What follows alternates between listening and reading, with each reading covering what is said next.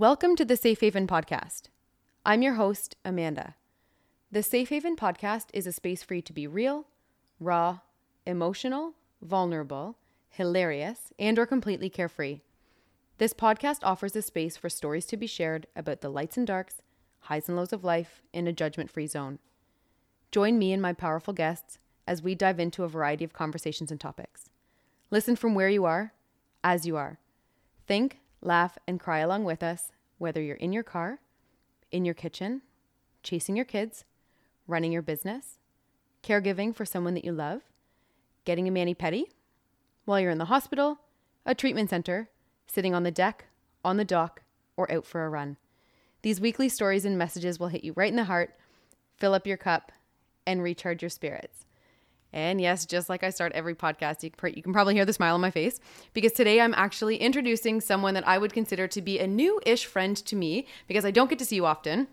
And Karen Orr joins me today, a friend who I met through Jessica Lee, one of my besties, in 2015 at a potluck. So, welcome to the Safe Haven podcast, Karen. Thanks for having me. Yay! And Yay. Uh, we are in your beautiful space, your beautiful apartment just outside of Vancouver, currently waiting for a quiche to cook. It's gonna beep any minute. Any minute, I'm ready for the beep. I'm so ready for the beep. Me too. Me too. And we actually have our beautiful friend Jessica on standby to do the switch over of the timer and temperature settings. I got it, guys. Thanks, I Jess. got the instructions.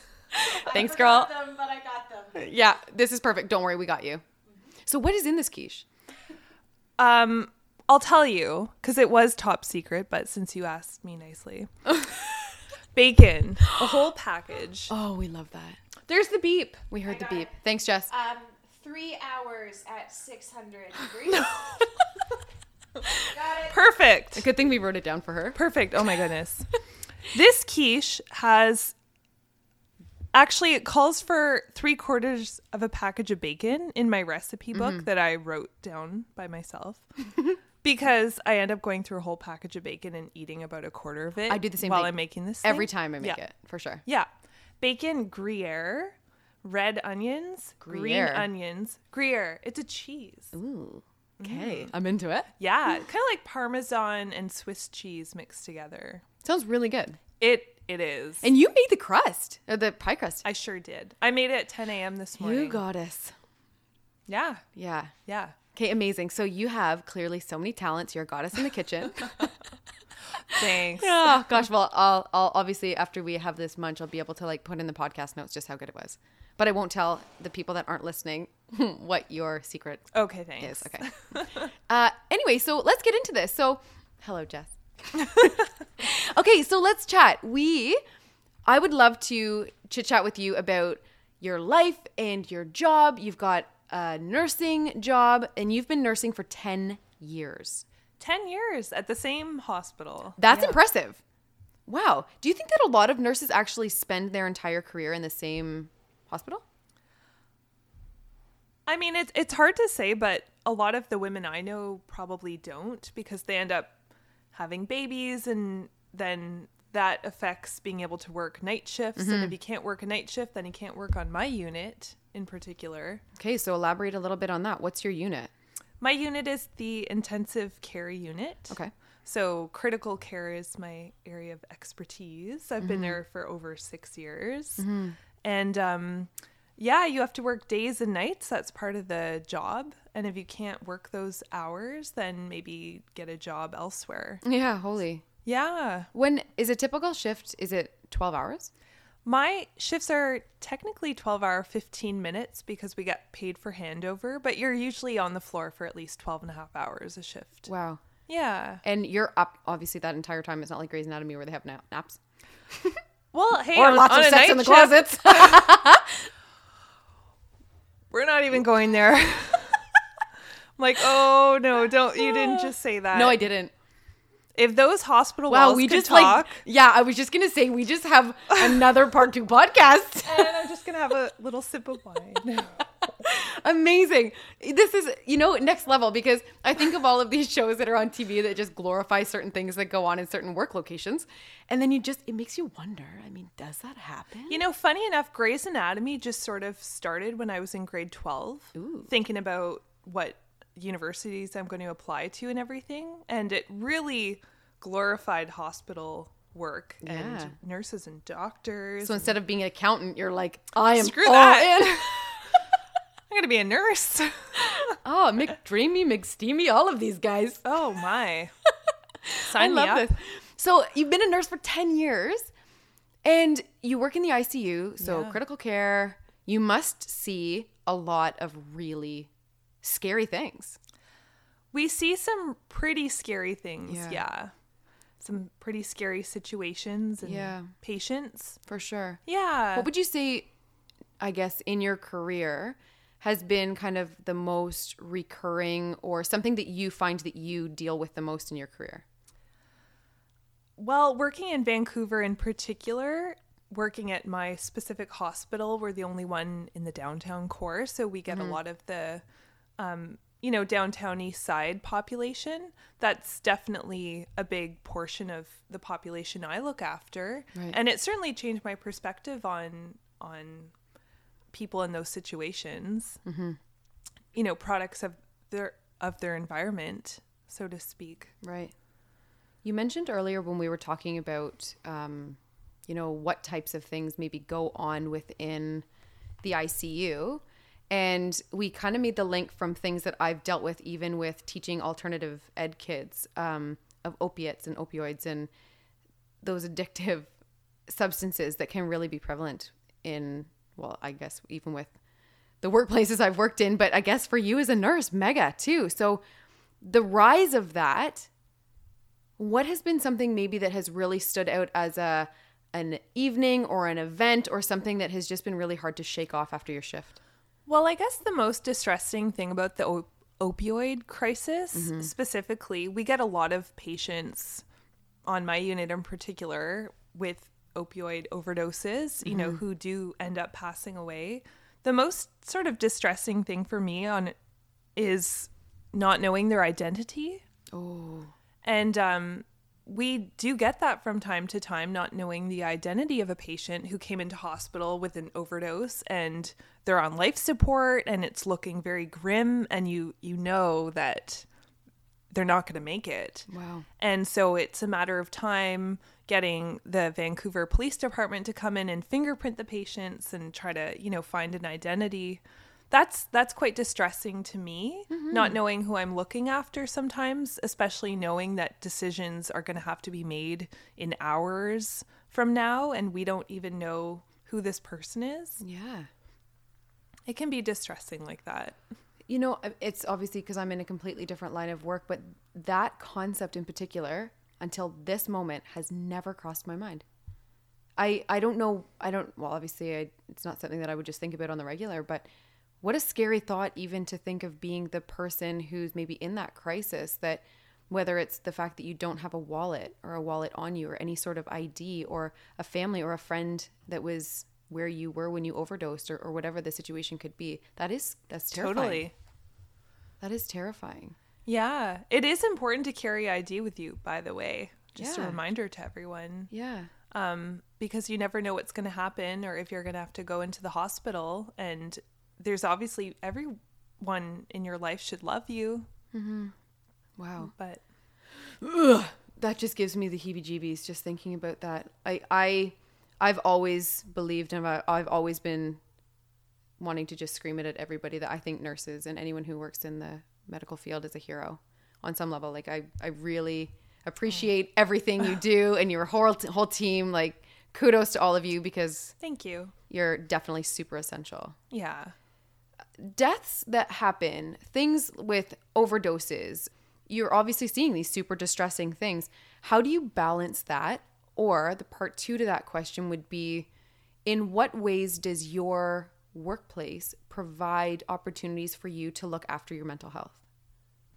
I think the most common thing that happens is during handover when we change shift from day shift to night shift and you're reporting off to the next nurse. We unload all of our day. You know, when my oncoming nurse comes, I'm going to say, you know, Amanda, I had a really shitty day today. I was running around trying to find the right order set. Um, keeping a healthy mental state working in a critical care environment is Yeah. obviously really essential. You can't unload everything that you deal with at work at home. That's Totally. not healthy. Yep. I think we all definitely have a bit of unhealthy coping mechanisms, whether that's a glass of wine or something else, something a little stronger. But um, definitely unloading with the oncoming nurse, telling them about your day, talking with your colleagues, especially because you can't always talk to your loved ones.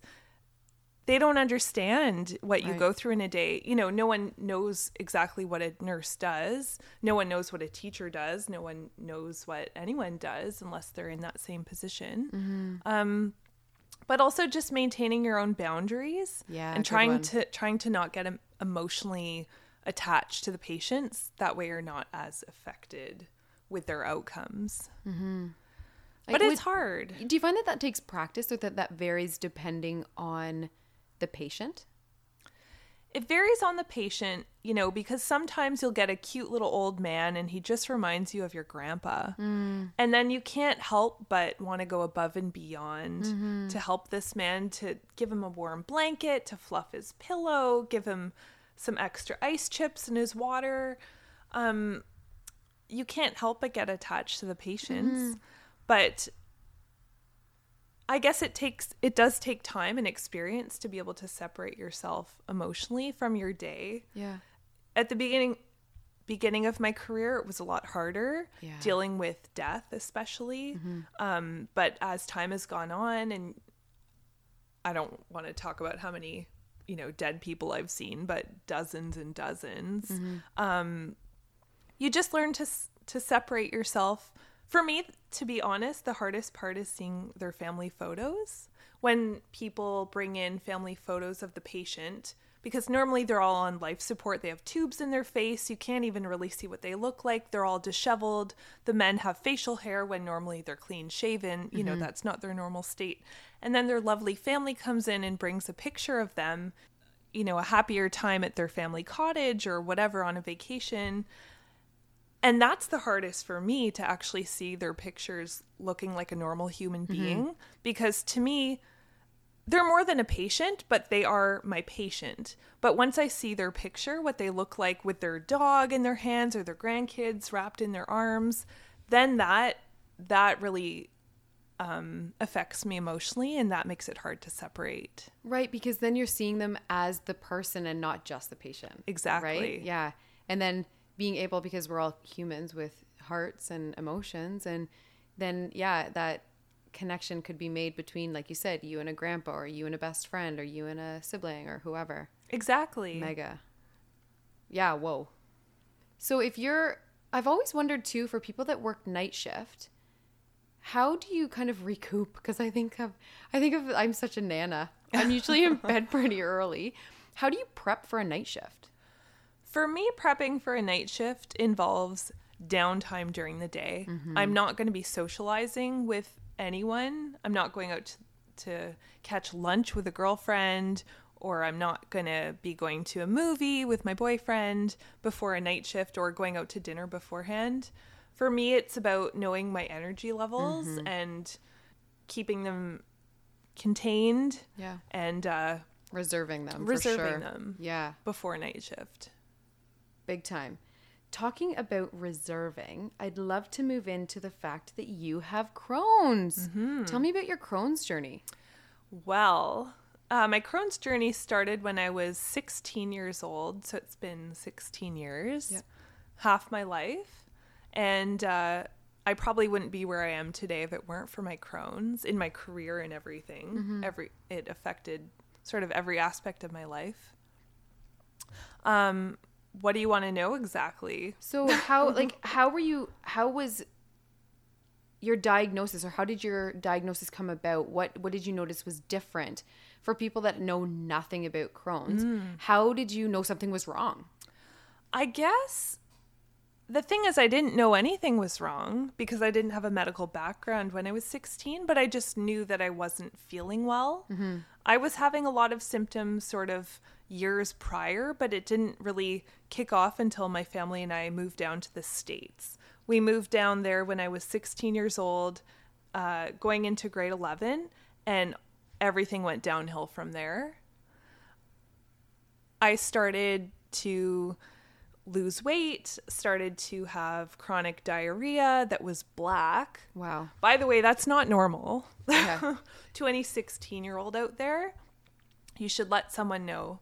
I guess with with my experience, I was 16 and didn't know that that that was not normal and was embarrassed and didn't tell anyone.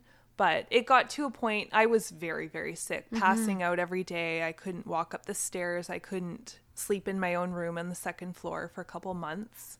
Wow. And um so, what was the breaking point that you actually were like, okay, I need medical attention here? The breaking point was the day I got my um, graduation pictures taken, which at my school in the States, they take your grad pictures in grade 11 for the grade that are going to be published the next year in grade 12. So at the end of grade 11 in May of 2014, I had my grad pictures taken and I think I passed out afterwards. I had a family doctor appointment afterwards and had blood work done. And in the middle of the night, the lab had called my parents saying that they need to take me to the hospital now um, for a blood transfusion. So I had lost, you know, over half the blood in my body um, from bleeding, slowly bleeding in my stool, which is why it was black for many months beforehand. And so getting my first blood transfusion, that was sort of what started off the, oh my gosh, what was causing all of this? yeah. Yeah. Holy.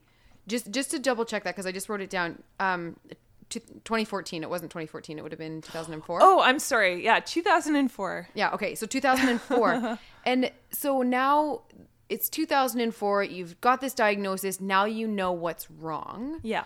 What are the next steps? You, you're on pills or you know how do you have surgeries because you've got Crohn's or what's what's happening in your intestines? You know what what are the next steps from Well, that? the funny thing is, actually, the day I was diagnosed with Crohn's disease, I was also diagnosed with celiac disease. So it was sort of a double whammy. So all of the emphasis was put on the Crohn's at the time, of course, having to change your diet to gluten free for celiac. But in my case, it was um, heavy steroids, a lot of blood transfusions, and a lot of pills. Wow. Yeah, And- initially. You still take these pills. You're going to be taking pills for the rest of your life? I'll be on pills for life, yeah. What does your pill regimen look like? Uh, my pill regimen is twice a day right now. Uh, morning and night. I'm actually supposed to take pills four times a day, but that doesn't work with my life, you know, because my life would really be wrapped around the disease, and that's not the way I want to live my life. So just in the morning when I brush my teeth and when I go to bed at night, I take my pills and take the majority in the morning. But I'm very fortunate to have never had surgery um, like some patients because there's definitely varying degrees of Crohn's disease and it can be lethal in the end, as you know. And um, everyone has their own journey with the disease, but it's it's pretty nasty. Yeah. Pretty nasty. How does it affect you present day? Crohn's disease. I mean, it it does dominate my life. Right now I would say I'm in remission in that I don't experience major flare-ups, but I I do have symptoms of joint pain and still running to the bathroom frequently. Yeah. It affects my life in a lot of ways. Um, in in in terms of being spontaneous, I think as we were talking earlier um, before the podcast, just I can't be spontaneous with my plans in terms of you know going to Whistler for a night suddenly or staying out all night at the club. You know, dancing until 2 a.m. Well, I would have missed a dose of pills at that time. Everything sort of takes pre planning. And uh, also with traveling, just knowing your environment and is that going to be a safe place for you to go or not? Right. That's that would be super significant. Um, just even would the resources for your health even be available in some of the places that you would want to travel? Well, that's the big concern. Yeah. I mean, I've had experiences going to Thailand where nothing happened to me health wise there, although I did get, well, that's not entirely true. I did get very sick just from all the gluten exposure. But in terms of my Crohn's disease, that was relatively okay. But if anything had gone wrong, I don't know if they'd have the resources, you know, to look after me in the way that I needed. Yeah. So you do have to take that into consideration when you're traveling to certain countries, what's the you know how many bathrooms are going to be available am i going to be in a hostel am i going to be in a hotel mm-hmm. am i going to be out on the field all day where are the washrooms Right. Things that so many of us would just take for granted. Totally. Speaking of traveling, though, and resources, when have you ever had a holy shit moment with regards to pills or preparation on a trip? well amanda funny you should ask Isn't the holy shit funny? Throw that one in there for you. oh man i did have a recent experience Yeah. Uh, a couple weeks ago, I went up north to visit my brother. He lives in a little small town called Chetwynd, BC, where there is one Tim Hortons and two grocery stores. Sounds like Minden. so you know, Oh, yeah. you know, Small there's towns. no resources. We've got a few. But yeah, okay, so this place is super tiny. Super tiny. So I got there on a Friday morning, and Friday night I go to take my pills and realize, oh my gosh, I'm missing one of my pills. I'm on I'm on four different medications right now. And this one that I forgot in particular, I take 12 pills a day. So that's pretty significant. You can't just meh, like I'll skip a few doses and it'll be okay. That's the one that no you can't. Like, this is the doozy. No, you can't. So, you know, being up north, that was a little bit scary. Um, there were no walk-in clinics that were open on the weekends, none that were open on the Friday, Saturday, Sunday. So the next option would be to go to a hospital, which I don't really want to wait and emerge, and I'm there to visit my brother. Luckily, because it was still in BC, we were able to transfer my prescription at a local pharmacy. They were able to import it from my one in Vancouver, and I was able to get my emergency three day pill supply for mm-hmm. $45 filled. And I was super thankful that they had my pills up there because I really didn't think they would. I didn't know what I was going to do. Yeah. I didn't know. How do you have to? I actually have no idea geographically where that is. Do you have to fly there? Yeah. You can drive. You can drive. It's about an hour and a half flight from Vancouver. You fly into Fort St. John. And then from Fort St. John, you drive for an hour and a half to Chetwynd. So it's a hike. Oh, yeah. What would your options have been if they didn't? we would have driven three hours to the hospital um, to go to the emerge to seek medical care because they would have had pills at the hospital but um, it's a big deal. And that kind of made our day a little bit shitty. Yeah. sorry. Probably another pun. Another shit pun. another shit pun. Just um you know because we had plans. We wanted to leave early and go drive off. We were going to go see, go to uh, tumbler ridge and see the dinosaur museum that day and suddenly that put a, hol- a halt to our plans. But luckily it, it had a happy ending and my brother was so concerned yeah, I bet. yeah I yeah, I totally understand where his concern would be coming from, especially if you have to if the only other option would be driving for 3 hours to hope that there's enough resources and attention to help you Yeah. live. That's, a, that's a big deal. Yeah, but imagine being somewhere around the world and forgetting your pills. Yeah, no. Or even going to Ontario.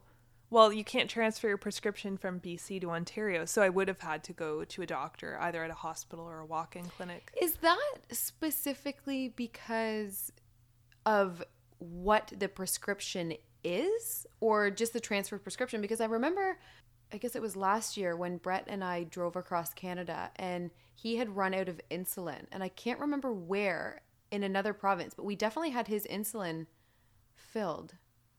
Without a prescription? They called. They called and faxed the prescription from Hallie Halliburton. Okay. Halliburton to um, wherever we were. I want to say it was Kelowna, Kelowna or Kamloops or something like that.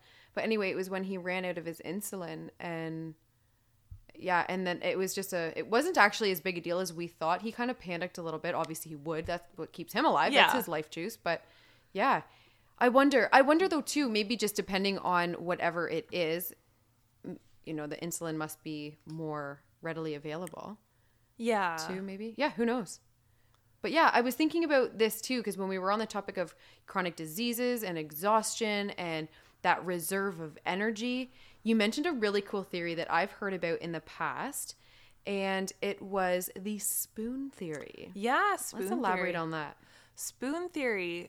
introduced to me by my good friend Catherine. Hmm. Um, but spoon theory is a good explanation for what life is like living with a chronic disease in terms of your energy levels. Because I think that's something common across the board with everyone. Living with something chronic on a day to day basis is your energy levels are feeling zapped and depleted. Um, so, sort of to explain spoon theory, it pertains to imagine you, Amanda, you now have Crohn's disease, and here is 12 spoons. And this is the spoons represent your energy levels of the day.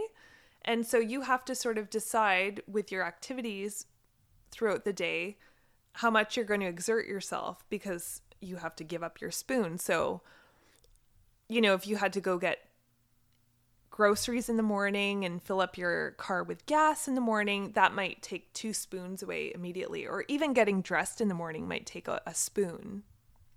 So sometimes you might get to 1 p.m. and you already got rid of seven spoons, and maybe you only only started with nine spoons that day.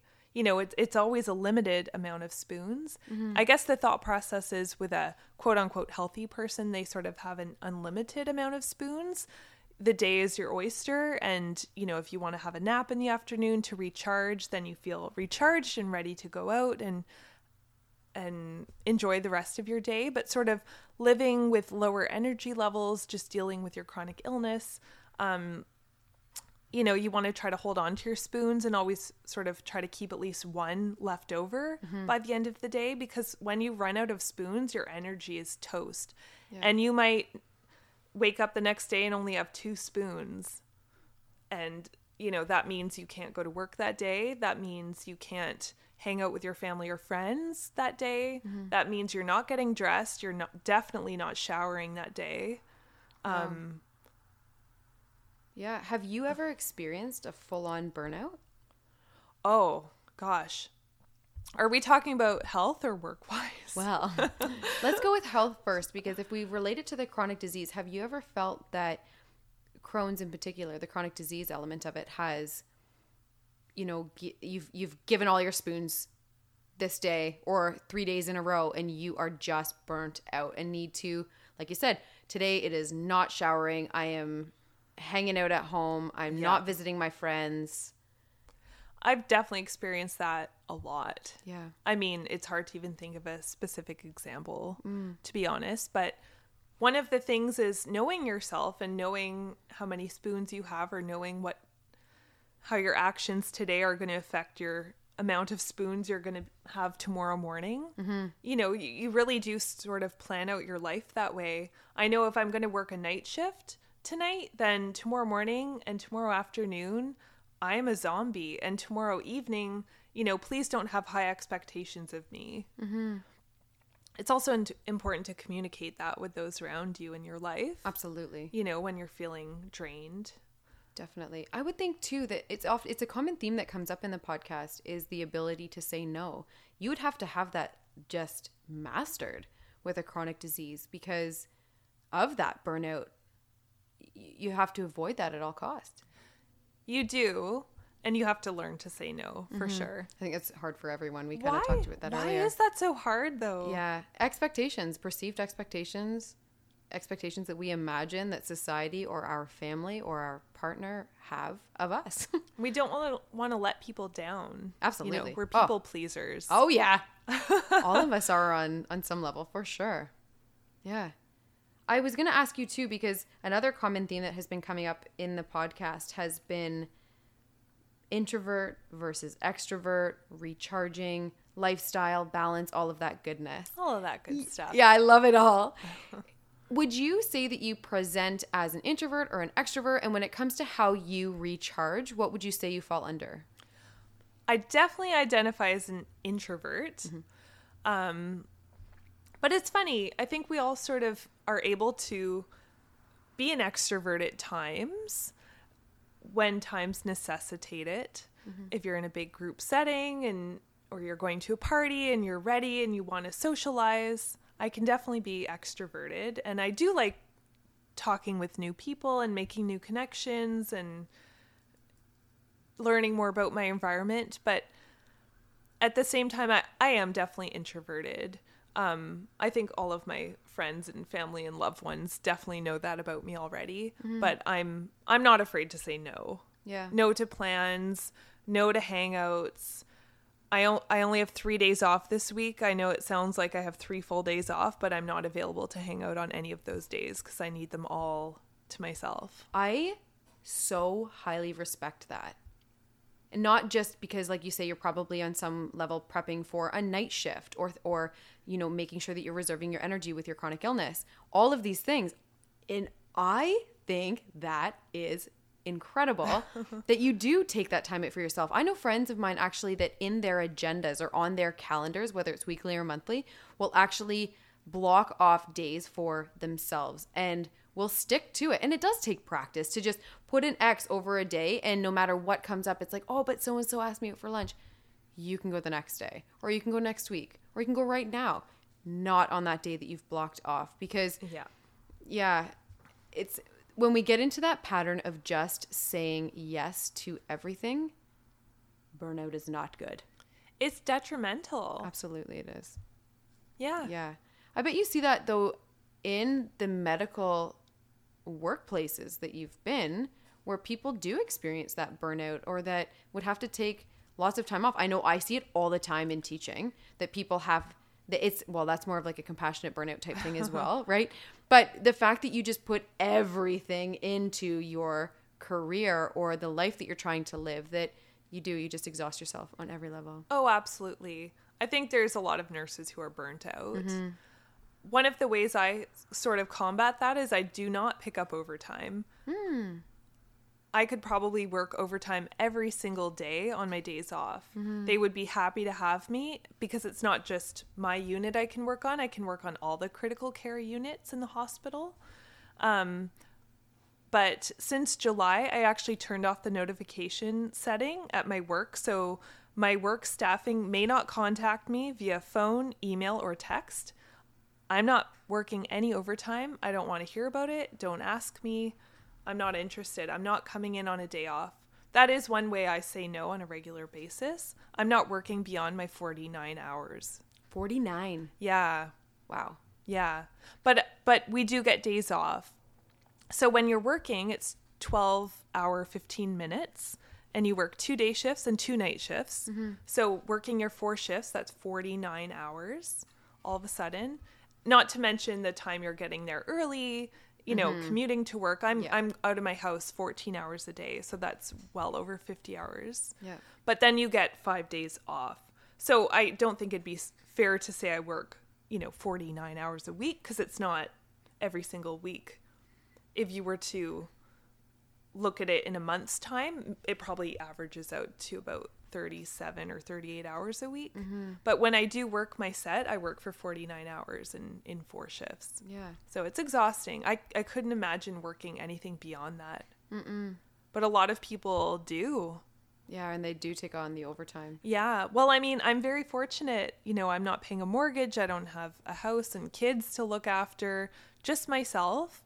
And so I don't have to work to send my kids to private school or to make an education fund for the kids or family vacations and whatnot. I can spend my money on anything I want or save as much as I want. So Yeah. I don't have nearly as many um, responsibilities as a lot of my coworkers do. That's a super valid point. That's a- Yeah. yeah, very valid point. Especially too because Vancouver is very expensive. It's ridiculous. It is ridiculous. Ridiculous. I yeah, I've got friends of mine that have just bought a place that is I don't I don't know. I just feel like their monthly bills, mortgage, everything, taxes included is thousands of dollars. I just a bit puked. I'm thinking that's just Crazy. unbelievable. And it's not even a gigantic place. So yeah, no. Anyway, it is what it is. But that's just kind of where for me the whole rent poor thing. Actually, Justin and I talked about that earlier. Um, just about the the being just being rent poor or being having a, a lifestyle that just has you living super super tight like that. Yeah, That's rough. so many people do it. I know people spend more- Choices, life choices. people spend more than 50% of their income on rent here in mm-hmm. Vancouver. That's why I was super stoked to take a $500 all inclusive room in a house. Woo! that I can actually because Wow. then I know. Well, really, because if it is just me, right? And I'm spending so much time in the mountains as it is anyway, as much as I can, and I, you know, being able to be in a safe, warm, cozy place in a great location, that extra money that I'm saving, even in rent, I could have a bigger, better place. I'm sure I could for, you know, 750 800 900 dollars a month. But then those extra few hundred dollars a month over the course of several months adds up so quickly. And I also look at it too. It's like, okay, so if I had a bigger bedroom or I had a better quote unquote location. I think my location's great because it's very central to the friends that I've got out in Abbotsford, Langley, Surrey, here. It's just a good location for me, especially because I'm working for the Surrey District School Board. So being there for 500 inclusive a month, if I was to even up that to 750, that $250 extra in my head is going to the gym, like whether it's a Oh, gym yeah. membership or going to yoga or going out with friends or the extra gas money that I need to commute for my job. Whatever. Tickets, Makes groceries, such a big food. difference. Mega. Mm-hmm. Yeah, gigantic. What's that? Jess is asking if you're are you taking it out? Oh, 15 seconds. 15 seconds until quiche. Okay, the oven mitts. Please wear oven mitts. Not like you wouldn't. Not like you wouldn't. Well, you've had a couple glasses of wine. It's just a safety oh, reminder. Oh, Jessica. Okay.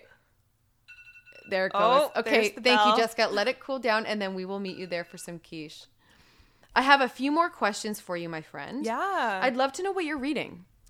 Cuz I was I was definitely I always check out someone's bookshelf. Oh, yeah. Bookshelves can tell you so much about a person and I already knew I liked you. But then I saw your bookshelf and I was like, "Wow, I really like this girl."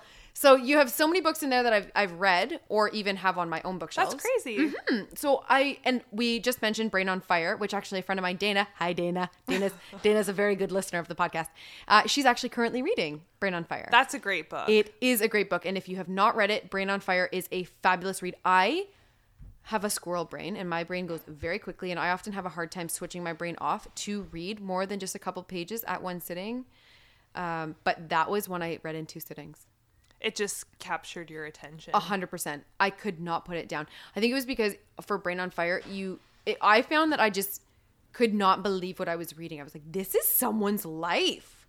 I know. It's Yeah. so crazy. It, it is a fabulous read. So yes, Brain on Fire for sure. So what are you reading right now, though? Well, I just started the Michelle Obama book, actually Becoming. Mm-hmm. Yes. I borrowed that from my mom um, because sh it was sitting on her desk and she had no plans to read it for a few months.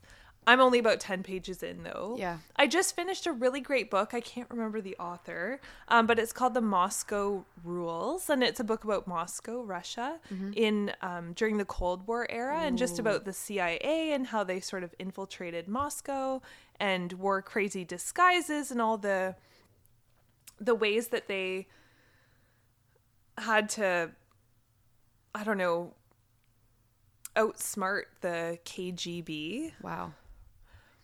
Was it a long read? A difficult read? It was. It only took me a few days to read. You're. It, it was a pretty easy read because it was such a interesting book. yeah. But I guess the the sort of types of books that I like to read are more real stories for sure. So nonfiction books. Yeah. Sometimes you have to read an easier, trashy kind of a book. Oh, for just sure. To, just to sort of reset. It's like watching a Disney movie after seeing a Fluffy. horror movie. Yeah, for sure. You, a fluffy girly read that you can just rip through. yeah. For sure. Um, when you were just talking about, you know, the nonfiction stuff, did you ever read Unbroken? no, what's that book? It's it's a World War. It's a oh World War Two. Uh, fabulous, fabulous story. I don't want to give too much of it away. There's a. Um, I actually listened to the audiobook driving across Canada, and it's just a story of this runner who basically came from nothing and is just an incredible athlete and a war hero. oh wow. Very cool story. Very very cool story. Mhm. and true story. Yes. Yeah. Definitely check it out. Oh, we like that. Yes. and I have uh, two more questions. Oh yes. Ready for these? Kind of curvebally. I'm ready. What do you want to be known for? Oh, big question. I'm going to throw that one out. Hey, Jess Bushel, because Jess Bushel, one of my bestie, bestie, besties back in Ontario, uh, she and I, we have some pretty cool chats about, um, well, just everything in life. Let's get real. I miss her so much. Um, but I gave her this book, and it's called 52 Lists. And it's just a list of it's a book of lists that you can work through one a week just to get your brain going. And so she actually asked me that a few weeks ago. She's like, "Hey, Lytle, the list for this week is amazing. It's what do you want to be known for?" And that got me thinking. But yeah, so I wanted to ask you that because I think that this is going to be something that I start to ask my guests. So you get to be the first one. Well, what do I want to be known for? My quiche, for sure. Yeah. But I think I'm already known for that in my tight little circle. Yeah. Um, I just want all the people that I've interacted with or who matter to me in my life, I want to be known in their lives that I made a difference or mm-hmm. that I touched their lives in some way, in some significant way. That's beautiful. Yeah? Like a positive like a positive influence or someone that was able to hold space for them for sure. Yeah, I guess everyone sort of wants to feel needed, mm-hmm. you know, and I just want to know that I made a difference in people's lives. I don't know if that that's a nursing kind of thing, not necessarily, but you know, I, I like to know that I'm an active participant in my friends' lives and I know what's going on and um, I like to be a good listener. I just want to be known for being someone who's dependable and a great friend. Yeah. Yeah. I love that. Great Yeah. answer. I've got one more for you. Oh gosh. What are you most proud of? What am I most proud of? I'm proud of a lot of things I've accomplished in my life. But I think the biggest thing personally is accomplishing my own goals. Um, I always have a running list in my phone, but there's never a goal I've had that I did not achieve.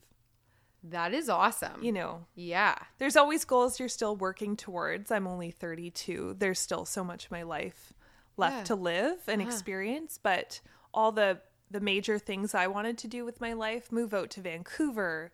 I wanted to buy my first car 4 years ago. You know, I wanted to learn how to paint my walls by myself or learn how to cook a Thanksgiving dinner. I've always sort of gone after my goals and that's something I'm I am proud of. It's I- okay to be proud of your goals. Yes, it is. And that's why I also encourage that. Besides being vulnerable, I really encourage people to feel proud.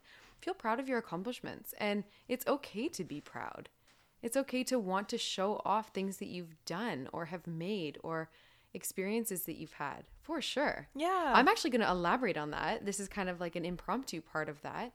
Is when it comes to things that you are proud of or your goals. So you've said that, you know, goals that you've set, you obviously have some that you're working towards, but the ones that you've now achieved, what would be a goal that you'd be happy to share with us that you're currently working towards?